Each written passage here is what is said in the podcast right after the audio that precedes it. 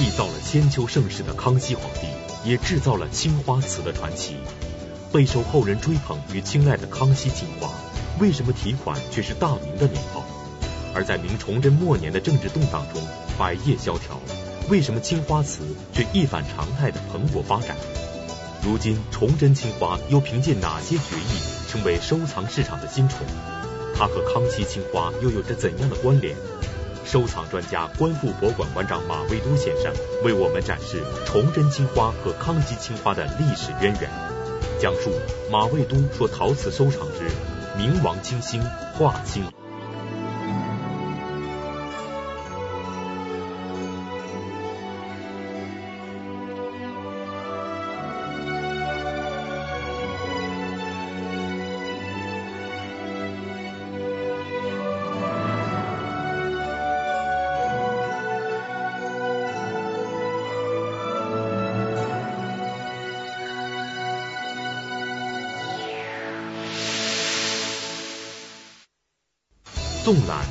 瓷文化浩瀚的长卷，我们可以看到这样的事实：明朝崇祯之前，青花瓷秉承传统的风格技艺，以制作精美著称，独步当世。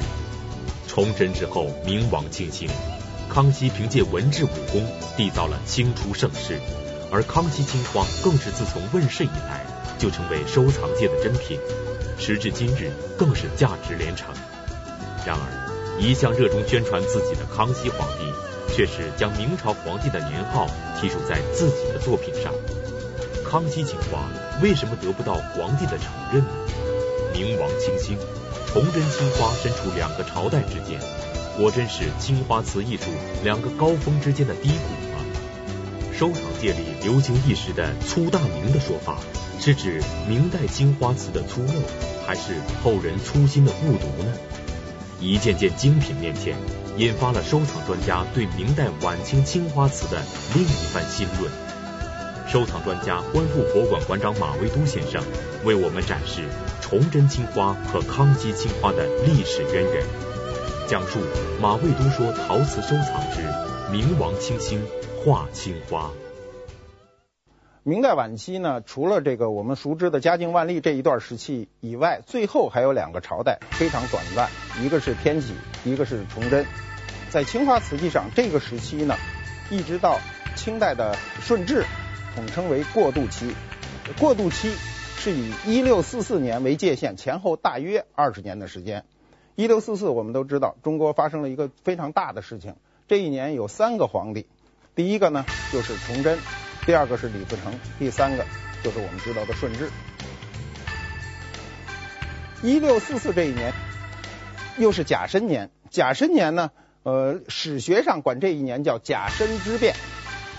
这个时期的瓷器，由于政局的动荡，品种较为单一。我们今天能看到的大部分都是青花，是它的主要的产品，然后间货有少量的五彩和单色釉。晚明的时候，尤其天启、崇祯，当宫廷采取这种完全放任的态度，就顾不上的态度的时候呢，那它的民窑的青花它就蓬勃的发展。它这种发展呢，表现在它对这个质量上的一个追求。我们过去对晚明的这个青花的认识都是认为啊，一说晚明就是粗大明，就是非常粗糙。实际上不是这样，风雨飘摇的明朝到了天启、崇祯呢，已经明显的出现了颓势。那么青花瓷器呢，却一反常态，它摆脱了嘉万以来的那种繁缛的密不透风的风格，走向了一个清丽、一个疏朗的风格。这种风格奠定了康熙一朝的青花瓷器的一个基础。崇祯的青花呀，过去是没人研究的。在我喜欢青花的时候，崇祯的青花都很少有人研究。再往前推二十年，就没有，更没有人研究了。过去都不知道崇祯烧过青花瓷。过去一说就是嘉靖万历，完了跟着就是康熙雍正，就到了清朝了。曾经被研究者忽略的崇祯青花，其实拥有着巨大的收藏价值。马未都先生全部的收藏品中，最好的一只青花笔筒，就是崇祯年间的精品。当马未都与这件宝物不期而遇的时候，又是如何险些与他失之交臂的呢？崇祯年间的青花笔筒。究竟有什么特别之处呢？我呢很早的时候就对这个崇祯青花特别感兴趣。我发现这个时期的青花跟所有的青花都不一样的时候呢，我就注意收藏。有一回呢，我在这个北京古玩城那儿买过一个青花笔筒，当时古玩城刚刚落成，还不是楼，刚刚用铁丝网、铁丝网围着一块地方，然后那房子都是临时的那种木板房，你一进屋呢，房子还忽悠忽悠直晃呢，都是这样的房子。那时候刚刚开始，九十年代初，国家允许那儿有市场可以去呃卖古董。我在那儿看到一个青花笔筒，非常大。那个人掏出来的时候呢，我一下就愣了，是我迄今为止，甚至到今天为止看到最好的一个崇祯的青花笔筒。上面的画片是呃萧何月下追韩信。我当时心里就砰砰直跳，非常激动，就非常想买。我问他多少钱，他跟我说两万块。你知道当时的两万块是非常高的钱，然后我就很急，我说我呢有一个两千美金，我说行不行？我实际上是在变相的跟他讨价还价。就是我用一个美金跟人民币的差价来跟他讨价还价，他说不行。那么我就开始翻兜里的钱，我兜里还有一千多块钱，我就搭上去了。搭上去以后呢，我说我就这些钱了。当时那个汇率的折价以及搭上的这人民币呢，加起来是一万九千八，与他的要求只差二百块钱。那严格说呢，我只打了个九九折，九九折是象征意义的打折。但是这个人发现我非常想买，他就说不行，少一分钱我都不会卖。那么我当时就当机立断，因为我身边还有一个人，他直捅我，那意思就是说你赶紧离开，他就卖你了。你现在这个态度，他已经看得很清楚了。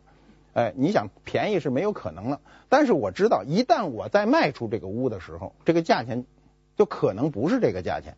一个是他有可能反悔说我不卖了，还有一个可能他就说我卖给别人了，那我就没有机会再获得这个东西。所以我当时就不跟他。再啰嗦了，我就说那行，我认这账，不就二两万块吗？我差你二百块，下回我给你带来。那么我就把这个东西就买回来了。那那买回来以后，我才发现这是崇祯我所知道的，在资料上所查到的最大的一个笔筒，再没有比这个大的，而且壁非常的薄，颜色没有挑剔，画片丰满，没有任何毛病。收藏啊，有时候呢。不计较一城一池的得失，其实我在这上面我不能再计较了。理论上讲，我一万九千八能出的时候，那两百块钱对我来说，或者对他来说都没有一个决定性的意义的时候，我们就不能计较一城一池的得失。我想人生也是如此，人生不管你做什么事儿，有时候你计较一点得失，会会失去更多。所以在收藏这个领域，一定要记住这一点。我当时注重买了很多的笔筒。在九十年代的时候，我后来写了一本书，就叫《明清笔筒》，来研究这个明清笔筒。笔筒这个东西是在所有文房里出现最晚的一个门类。我们今天所使用的这个文房用具，历史上所使用的这个文房用具呢，宋代基本上全都有了。比如笔架，比如砚滴，它要研墨啊，它有砚滴。比如墨床，所有的文房的用具，只有笔筒是明朝晚期才出现的。这跟我们想象有有差距。你知道笔筒理论上讲是不能搁毛笔的，这是所有人忽略的。你知道毛笔是怎么搁呢？毛笔使用毛笔的人就知道，一旦毛笔使用过以后，一定要悬挂，大头朝下，毛朝下，不能毛朝上。毛朝上有两个问题会出现，第一个问题，毛会散了，就跟那墩布似的，下回没法用了，对吧？第二个问题呢，是因为你毛朝上的时候，水呢是往笔杆里进去的。我们过去的毛笔全部都是竹笔杆，只有少数的有象牙、玉的、铜的，那另说。就主要的毛笔都是竹笔杆，一旦水积在里头的时候，会把笔杆胀开。所以笔筒是不能搁毛笔的。简单的说，笔筒如果搁毛笔，也是不用的毛笔。晚明有一个人叫屠龙，他写了一本书，就总结了这个文具，他叫《文具雅编》。在这本书里，他才明确的提出有笔筒这个词汇。我们知道，一个东西出现一定有对应的名词，当它名词出现的时候，就这个东西就出现了。我们今天能查到的历史文献，最早的笔筒两个字，我们说的笔筒就是插笔的这种笔筒哈，是明朝万历年间出现的，万历十一年。他这个书上怎么写的呢？他说：“香竹为之，以紫檀乌木冷口香作为雅，余不入品。”那香妃竹的。镶镶上紫檀口的这个非常雅，其他的都不行。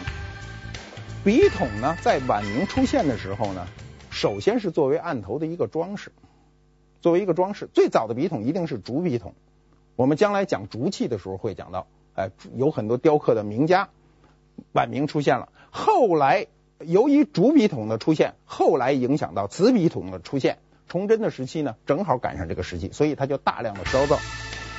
你比如我们看看图，这就是崇祯的青花笔筒啊，看看就是这个样子。这一百多年以来呢，这个所有的收藏家、研究者，包括博物馆，都对崇祯的青花呢有误解，认为他这个呃呃这个青花的这么精美的青花一定不是崇祯的，都是后面康熙的或者是雍正的，都用这样的一个观点，认为在清朝的鼎盛时期才能生产出如此精美的青花。加上当时呢，崇祯青花很容易写款，写的很清楚。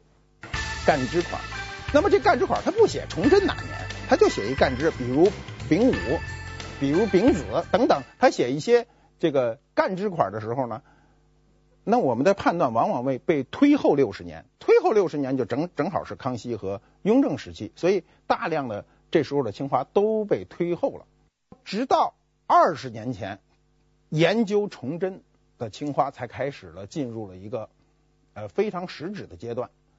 通过排列，通过比对，然后清晰地认识到这个时期的青花是什么样的一个面目。随着王朝的更替，青花瓷器从明代过渡到清代，满清入关，天下一统。此时的统瓶被赋予了特殊的政治含义，而身价百倍。但它却与后来的帽筒看似相同，这两者的细微差别究竟在哪里？顺治年间。青花瓷器上飞龙为什么不能画全，而要分段画成一身三线？一身三线的奇特现象只存在于顺治一朝，这又是为什么呢？广告之后，请继续关注。您现在收看的是《百家讲坛》栏目。《红楼梦》中贾府的兴衰映射了曹雪芹家族的荣辱沉浮。那么，曹雪芹的祖上是谁？他为什么会在康熙朝显赫一时？曹家的富贵兴荣究竟是怎么来的？曹家与清朝皇室到底是什么关系？八七版电视剧《红楼梦》编剧周岭先生做客百家讲坛，为您精彩讲述曹家发迹之谜。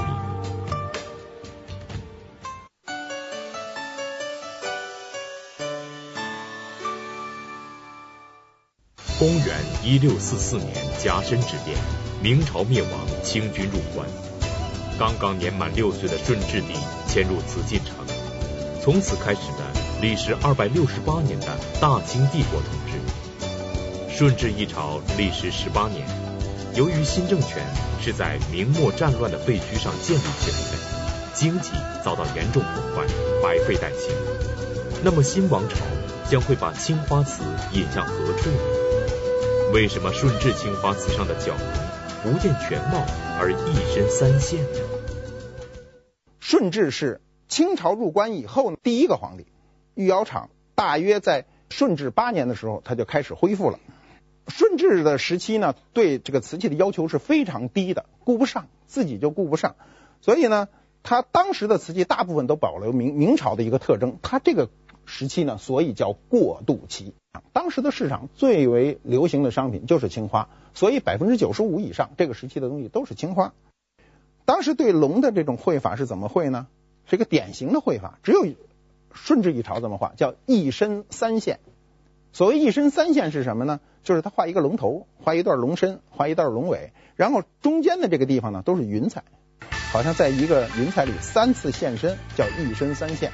也有一身五线的，也有一身七线的，我见过有一身九线的，一定是单数。当时的。它有这么绘制，它是一种呃对龙纹的一种理理解，这种理解多少跟政治也有点贴边，就是隐隐约约，当时对这个政治不是很明朗，不是像后来那龙纹，整个龙全部都展现在你的眼前。当时的那个龙呢，都是若隐若现。那么当时还流行一种瓷器造型，叫什么呢？筒瓶，筒瓶啊，明朝就有了，但是呢。清朝入关以后，政府就赋予了它一个社会学的含义。它叫什么呢？叫大清天下一统。所以统平呢，在清朝的时候呢，非常受关注、受欢迎，这种东西就比较多。那么统平是什么样呢？我们看一看，纸筒子啊，这有一点收口，统平。所以统平呢，在清初的时候呢，它赋予了这层社会学的含义以后呢，在社会上迅速推广很多。我们看电视剧《铁齿铜牙纪晓岚》的时候呢，有一回有人给皇上送礼，拿了一桶一个桶，桶里装的全是咱们吃的那个姜，装的满满的，呈山形。然后很多人不解，说这什么意思呢？他就说是江山一统。哎，当时是拍乾隆的马屁，但是历史上确实有统平一说。那么这个统平这么有名呢，很多人收藏了起来呢，就就知道啊，知道有这么一个有名的东西。我有一个朋友呢，这个就跟我说，电话里就跟我说，哎，我买了一统平，说我这统平特好，说怎么样怎么样。我说画的什么呀？他说画的全是那个刀马人。那我一听就对，因为当时的很多统平就是画画这个呃刀马人，画的都是一些武士嘛。嗯，我我说你能肯定那个东西是清初的吗？他说：“我根据我所学的知识，那东西一定是清初的。”然后呢，他就买了。买完以后呢，兴高采烈抱着就来给我瞧。他这一一进屋我就乐了。我说：“您这桶瓶可真是桶瓶啊，上下一般粗。你们注意看了没有？刚才那个桶瓶哈，它上面并不是直的，上面有一个收口。哎，他这桶瓶上下一般粗，扣着和正着看都一样的。他那是帽筒。清代晚期以后，帽筒盛行，都是直的。他。”他学的这个知识呢，就是非常不扎实。哎，他就听了以后呢，他印象中反正这直筒子都叫筒平，他就买回一帽筒来。这帽筒跟筒平有天壤之别，所以我就觉得学习收藏呢是个认真的事儿。你呢，来不得半点马虎。过去就讲，世界上怕就怕认真二字。你不认真，你肯定就要受到这个不认真的惩罚。那么顺治以后就是康熙。我们首先要对康熙皇帝有个简单的了解。康熙皇帝啊是八龄建作，八岁登登基，十六岁亲政。十六岁亲政，我们今天觉得啊就是一个数字，但是你想想，十六岁的一个孩子，今天今天看还不是一个完全行为能力人，在法律上讲他不能负完全的行为能力。那么这样一个人是统治一亿多人口的一个国家，在当时信息传达那么不。呃，这个不通畅的情况下，要统治这个国家，这个人有多难？康熙皇帝说起来也是中国在位最长的皇帝，除了他的孙子可以跟他比，别人都不能跟他比。他在位六十一年，那么他干了很多大事儿，比如杀鳌拜呀、平定三藩呀、收复台湾呀、签订尼布楚条约呀，这都是他的功劳。那么当时我们的边境也不停的被俄国骚扰。为什么后来签尼布楚条约？那康熙的态度非常明明确，我的土地一寸都不能丢，我御驾亲征也不能丢一寸土地，这就是他的态度。所以一动跟俄国人干，所以把把这个俄国打的。落花流水，那个俄国人说从来没见过这么凶的人，这人都怎么这么拼命啊？说得了，我跟你签条约，就签了尼布楚条约。尼布楚条约是我们认为几百年以来最公平的一个条约，在尼布楚条约的限制下，我们一百多年，尼布楚条约之后的一百多年，中国的跟俄国的边界没发生任何问题。作为大清盛世缔造者的康熙皇帝，不会错过任何机会展示自己的文治武功。那么。在青花瓷器作品中，康熙偏爱什么题材来展示其强大的国力呢？随着国家从战乱走向安定，青花瓷器生产逐渐受到重视。康熙这位盛世君主将会怎样管理瓷器的生产呢？康熙把国家治理得井井有条，同时也把这个瓷器的生产治理得井井有条。那么早期的康熙青花呢是。官民不分的，后期它慢慢逐逐渐形成了一个定式，它官窑的形式呢，它就受到了一个限制。官窑跟民窑不一样，民窑都是老百姓的事儿，人想怎么烧就怎么烧，怎么能卖我怎么烧。官窑不行，官窑说我定一个制式，你必须按照这个制式给我烧出来。那么这个康熙到了晚期的时候，比如龙凤纹，它就非常规范，你一看就是这个时期的瓷器，它怎么画，哎，这个身子怎么弯。这个毛画多长，它基本上都成了定式了。康熙二十几年的时候呢，作为官方提倡呢，呃，康熙皇帝亲自颁发圣旨呢，命他们画耕织图、棉花图。耕织图我们都知道，我们过去耕是指吃，是吧？我耕种了，种粮食，我要吃。织呢是穿，吃穿是我们生活中最大的两件大事。那么皇上来推崇这件事儿，棉花图呢，呃，棉花的生产是导致每个中国人都能穿暖的一个重要的事情。我们今天对棉花的认知是比较低的。我们今天有很多保暖的这个办法，比如说我们有羽绒，对吧？有化纤，有很多其他的门类的东西。当时没有，所有人的保暖都是要靠这个棉花，所以棉花是非常重要的国计民生的产品。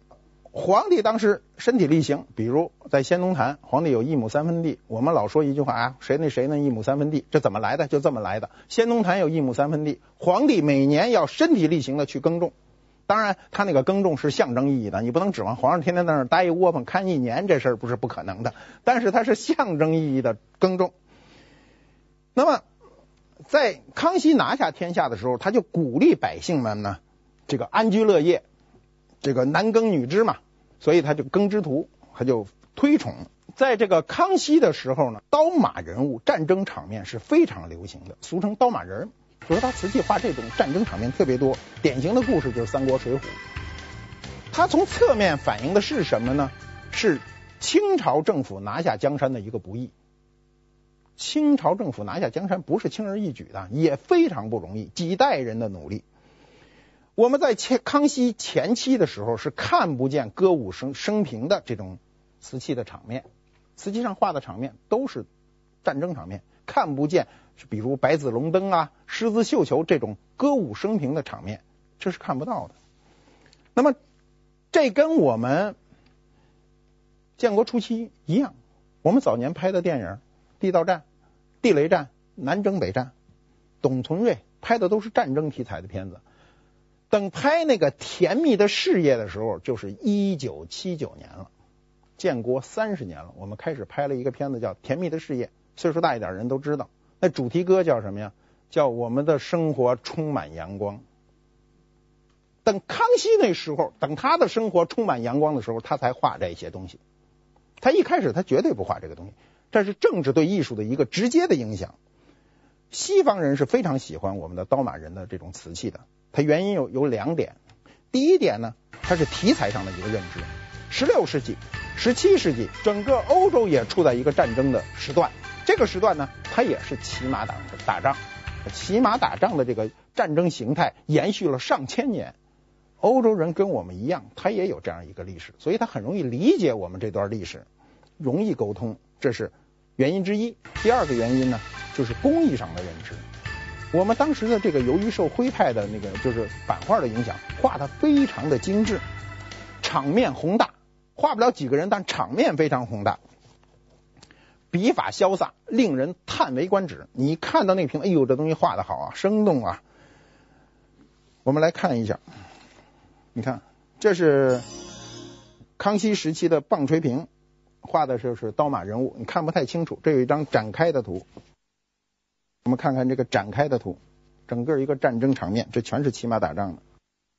它基于这两个原因呢，这个康熙的刀马人物的这种我们很重要的一支的这个瓷器呢，在国外的特别多，在国内的反而很少，因为在后来的一百多年不停地流向西方。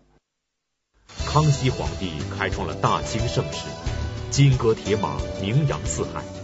描绘战争场面的刀马人青花瓷，因而风行一时，而西方人也在刀马人青花瓷上找到了心灵相通之处，刀马人青花瓷因此大量流入欧洲。那么，在中国收藏市场罕见的刀马人青花瓷器，在一家文物商店出现后，竟然被当作不值钱的便宜货，原因何在？为什么马未都先生只做了一件事情就能够发现这个沧海遗珠？我在九十年代初的时候啊，逛这个文物商店，当时呢，国家基本上还没有这个市场，像现在市场这么开放，所有卖这个瓷器的基本上都是国家开的店。我去到一个公家的店里呢，我一进门看地上就有一个大花盆，画的就是刀马人物，那个花盆很大很重。就搁在地上。我蹲下来看，看的时候我就注意了，看它沿儿下这个花盆是有盆沿的嘛，沿儿下写的“大清康熙年制”，但整个那店里的人都没有蹲下来，谁也没有看见过这六个字，就我看见了。我看见了以后，我就特高兴，我就知道他们犯懒。所以我就用很便宜的价格把这个东西买了。他们认为就是民窑的一个花盆，那是官窑的一个重要的花盆。由于那个花盆当时体量非常大，他没法把块块写在那个底部，只能写在这边沿上。而且这个边沿呢，他写在上头，他认为不好看，所以他写在底下，只有你蹲下才能看见。从这点上看呢，就是说凡事呢，你不能犯懒。古人就说勤能补拙。我今天恐怕也犯懒，我现在往下蹲就没有年轻的时候蹲的痛快，是吧？年轻的时候咣当就蹲下去了，现在蹲得响，一会儿还站不起来了，是吧？凡事不能犯懒，所以古人就说勤能补拙。有时候你笨吧，但是你勤快，这事儿也行。马未都先生以自己的收藏经历告诉了我们勤能补拙的道理。那么马未都先生究竟还有什么独门秘籍，能够让他不断寻找到价值连城的宝物？他在收藏过程中又有着怎样的传奇经历呢？比如我有一次在这个外地的一个古玩市场去逛古玩摊儿，哎，我一进屋呢，就看到一个人的所摆的东西，地上有一件东西最重要，我心里就一愣，我一想，他可能对这件东西就没认识，因为他把一些很不重要的东西都摆在架子上，摆在最重要的位置，而一个非常重要的地东西搁在地上，那肯定他对这件东西的认知。是不一样了，哎，我就捡起来，我就看，我一看，哟，这是康熙时期的、康熙晚期的一种枯枝花鸟，画的非常的精彩。故宫有一个很小的写的雍正画，这是康熙的，很大。那么他是不知这个凭借，他认为这种稀稀拉拉的画法可能是晚清民国的，所以我就用很便宜的价钱买了。买了以后呢，我回来呢就看了看书。我当时为什么能认定这个东西是？康熙呢，就是他所的，他那个上面的画风，画鸟的那个样子，是跟八大山人朱耷画的一模一样。朱耷明史后裔，姓朱啊，还是皇室呢。那么他是四僧之一，老百姓知道的就叫八大山人。那么我们通过这个事儿呢，就有一种感悟是什么呢？是说瓷器，你从鉴定角度上讲，它横向联系的重要性。你比如说，你了解朱耷，你就能迅速判断出这个瓶子是怎么回事。你了解朱耷，不是说他的画风，更重要是他在景德镇生活过这一段历史。那么横向的联系有时比纵向更重要。你比如说，我仅对这件事的纵向了解，就是说我对瓷器的纵向是了解的，但横向不了解呢，有时候鉴定你就没有办法。那生活中道理也是这样。比如我们买股票吧，我们天天盯着股票。那个交易所中的那个曲线图、K 线图，那都是不是最重要的。最重要是你要天天看新闻联播，任何一个国际大事都可能导致第二天的股市的波动，这是横向的联系。你天天盯住那条线的人，可能都是不是最聪明的人。清朝的文字狱令人谈虎色变，一句“金封不识字，何事乱翻书”便可招致灭门之罪。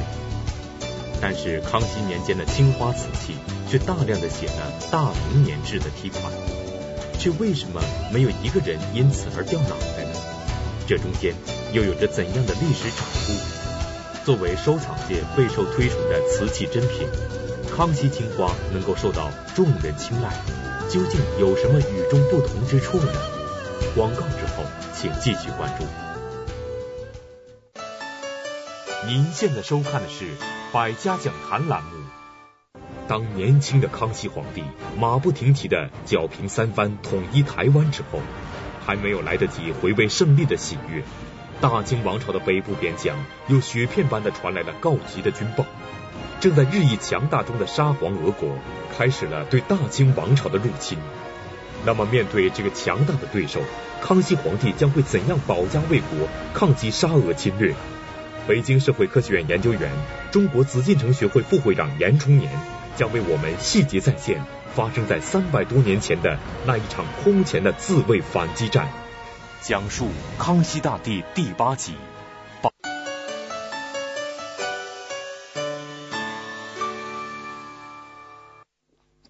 从技术上讲，康熙的那时候的瓷器，青花是最蓝的，非常漂亮，叫翠毛蓝。由于原料不同了，工匠的技术的提高，颜色非常清丽，取悦于人。第二呢，就是它同样用青花，它可以分出层次来，叫墨分五色。呃，《陶雅》中是这么记载的，他说：“其青花一色，渐深渐浅，有一瓶一罐，而分之七色九色之多，娇翠欲滴。”所以康熙的青花在清朝里乃至后来到民国到现在，被认为是清朝的青花最好的。《陶雅》里也是这样说的：“雍乾两朝之青花，盖远不逮康窑，然则青花一类。”康青虽不及明清之浓美者，亦可以独步本朝矣。他就说了，浓艳这一块不如明朝，但在清朝这这一个朝代，我肯定是老大。由于他这些因素，所以呢，对于收藏了者来说呢，一开始最容易喜欢的就是康熙青花，非常容易喜欢上康熙青花。康熙的瓷器啊，由于它的工艺的这个提高，就是它对胎土要求特别高，所以它特别重。过去说行家一上手就知有没有，就是一提了它，它就比较重。釉面呢就显得非常坚硬，有紧皮亮釉之说，就是它紧皮亮釉非常紧那个釉，这种感受呢都是得慢慢去 去体会。康熙早期的时候呢，他写款反而写的很少。那康熙原来认为呢，就说这东西不能写款，写了打碎了不吉利，是吧？你说我写一大清康熙年制，啪掉地上成碎了，不吉利，所以他不让写，一开始是不让写的。康熙的当时的很多瓷器呢，有一个特殊的现象，他写了大量的寄托款，他写大明宣德年制、大明成化年制、大明嘉靖年制、大明万历年制这四个朝代写的最多，这是在我们想象中是犯大忌的。清朝的文字狱是非常厉害的，尤其在康熙的时候，大量的人要提出这个反清复明啊。我们看电视剧都能看到这一点，就是当时你要是有一丝反清复明的倾向，你这人就被杀头了。可是瓷器上写的款可都是前朝的款，为什么网开一面呢？就是当时政府认为对知识分子还是应该在某个地方有一个宣泄口，所以就允许他写这个。康熙本人呢，写一笔非常好的汉字，就是我们讲过他。喜欢董其昌，董其昌是当时江南的精神领袖，所以他写一笔“董”字。呃，他的目的就是平息这种文化冲突，然后取悦和说服于江南的文人。康熙的母亲呢是汉族人，所以他有一半汉族血统。从这个角度上讲，他天生也有亲近汉文化的一个基础。康熙到了后中期以后，大量的就书写汉字了。书写的比较多的呢，就是呃《赤壁赋》啊，《醉翁亭记》呀，呃《圣主德贤陈颂》啊。在康熙中期以后出现的《圣主德贤陈颂》这样的笔筒呢，他当时出于什么样的考虑呢？康熙深知汉文化对中国人的影响之大是不可撼动的，他笼络汉族的知识分子统治这个江山是他必要的手段。那么西汉有个人叫王褒，他所撰写的《圣主德贤陈颂》呢，就说我是一个圣主，我得了一个贤臣，就是我们俩共同来治理这个国家。在这样的背景下，他《圣主得贤臣颂》就成了满汉皆能接受的一种官样文章，所以他就写在青花笔筒上。他笔筒现在卖好几百万一个，康熙官窑，非常的漂亮。康熙六十大寿的时候烧的那个万寿瓶。所谓万寿瓶，就是在上面写了一万个寿字，一万个寿字，今儿写，今天写，我估计一个人得写写一个月。这是由由一万个寿字组成的大瓶，现在藏故宫博物院，南京博物院也有一只。在历史的烟尘中，青花瓷完成了从明末到清初的顺利过渡。青花瓷器上描绘的小鸟图案，在不同的历史时期，为什么会呈现不同的姿态？原本卧倒的走兽麒麟图案，为什么在康熙青花上变成站立的造型？康熙青花在瓷器纹饰上的改变，究竟受到了什么影响呢？康熙的时期呢，当时瓷器的纹饰呢，受到了这个社会的横向的很多影响，比如我们说过，他的人物啊，呃，很多故事情节呢，受版画的影响。那他的翎毛走兽呢，花鸟鱼虫动物呢？都受到社会当时那种生勃勃生机的影响，所以它的这些所有的动物的形态都是勃勃生机。你像麒麟，麒麟呢，它整个在明朝晚期到康熙的时候，这一百多年的过程呢，麒麟是由卧到坐到站这么一个过程。到了康熙，你看那麒麟全是站着；你看明朝中晚期的时候，那麒麟都是卧着的，它状态不一样。因为到了康熙的时候，整个民族一个国家蒸蒸日上，所以每个人的状态都是紧张的状态，哎，是这么一个状态。那么康熙时期的龙纹呢？也是最为凶猛的，最为有力量的，有有非常大的弹性。你看那龙从水里啊，都像弹簧一样，腾的一下就弹出来。我们看一下图，你看这个龙纹啊，龙是有极大的弹性的。龙的这个弹性啊，表明了它一个生机，表明了它一个力量。这时候我们可以从这个康熙的龙纹上清晰的看到那个时期的。政治的力量，社会的力量。康熙呢，是中国历史上少有的明主了，后人对他的评价是非常高的。天启、崇祯、顺治、康熙这四个朝代，整整是一百零一年。这一个世纪是西方的资本主义追我们的一百年，是我们平稳发展的一百年。我们的当时的社会发展是世界是是空前的，是领先的。这一个时期的青花呢，实际上呢，跟社会形态呢非常的有关。这个比如呢，过渡期的这个瓷器呢，它思想呢都比较自由、解放，一切生命的状态都是从呈自由倾向的。我们以瓷器上画的鸟为例，做一个总结，就是万历时候画的那个鸟啊，都是头冲前，扇着翅膀，临终奔命。